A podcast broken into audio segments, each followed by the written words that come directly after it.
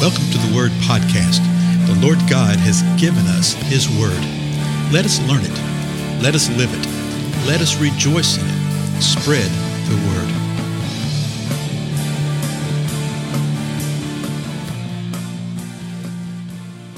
Blessings, everybody. This is Dale. Thank you so much for joining with me today on the Word Podcast.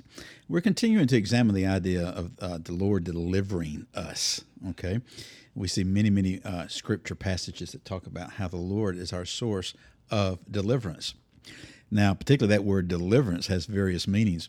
Uh, quite often when you see deliverance like that, the idea being uh, communicated is that the Lord is uh, getting rid of demons in a situation. Well, that's not exactly what we're talking about right now. We may talk about that later.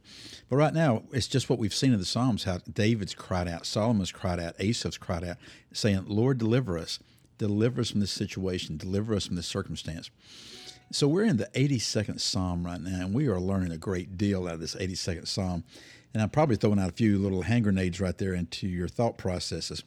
And if you're interested in knowing more about this kind of stuff, just contact me. You can text me or email me from whatever sources you've got there. And I can sort of guide you to some things that will help you understand some of these things because we really can't get into the detail of it right now, particularly related to the fact that God has a divine council and he uses a divine council that truth is uh, far more than inference. Uh, and we see it here in the 82nd Psalm. So let me read the first couple of verses that we've covered so far, and then we'll press on. So this is Psalm 82, verse 1.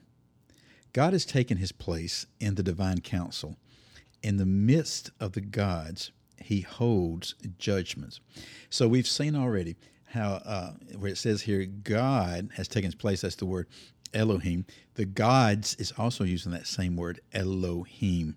So we see that there is this uh, creation, just as we have human beings, that we have some divine beings, we have some gods. God, the Most High God, is Elohim. The other ones are Elohim also, but God is far beyond and above. Okay, God is not created. These Elohim were created by God. Okay, that's a real distinction right there.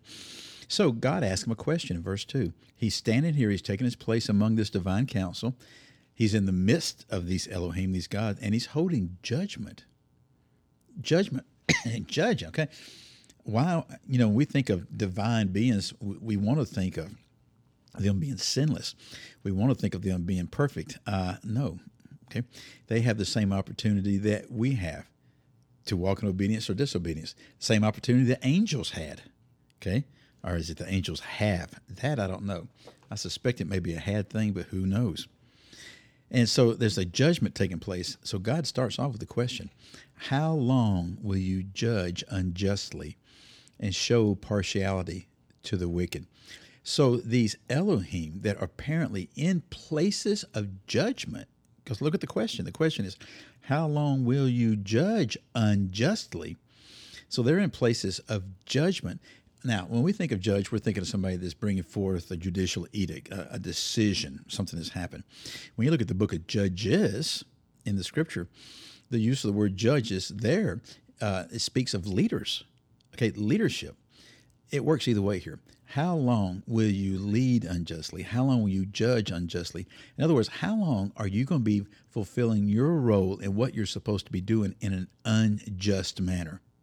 And how long will you show partiality to the wicked? So look at the two things these uh, other Elohim were doing, these other gods were doing. They were judging unjustly and they were showing partiality to the wicked.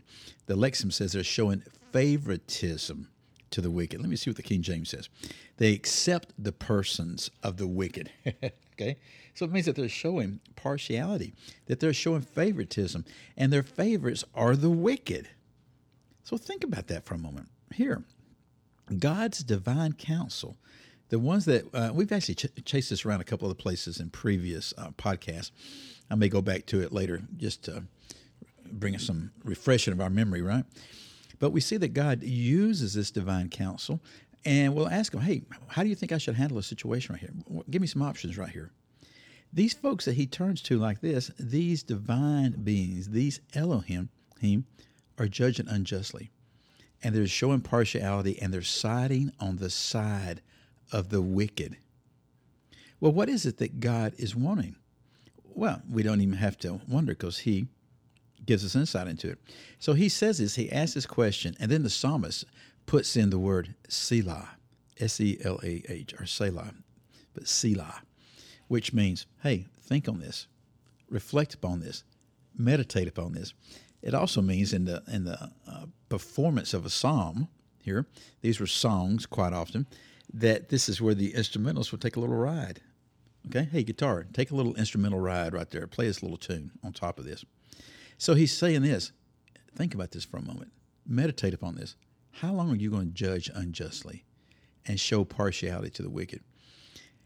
It's more of a rhetorical question because we note that God doesn't wait for an answer. He gives this Selah moment. Apparently, nobody says anything. Then, verses 3 and 4, he tells them what they're to be doing. Okay, so let me just read this and we'll probably follow this up a little bit more. Verse 3 Give justice to the weak and the fatherless, maintain the right of the afflicted and the destitute, rescue the weak and the needy, deliver them from the hand of the wicked. This is what these other gods were supposed to be doing. This is a type of judgment that they were supposed to be doing, but what were they doing instead? They were judging unjustly and they were showing partiality and favoritism to the wicked. God says you're supposed to be delivering these folks from the wicked. You're supposed to be the source of justice. You're supposed to be the source of helping those that are afflicted and destitute. You're supposed to rescue, and you're doing the right opposite. Isn't that sort of a strange thing to think of uh, within the heavenly realm, within the unseen realm? That you have this type of dynamic going on, that you have this type of rebellion, that you have this type of disobedience, that you have this type of thing where divine beings are being drawn to the wicked, okay? That they're judging unjustly. Now, just think about that for a moment. I know I've asked you to do that several times, right?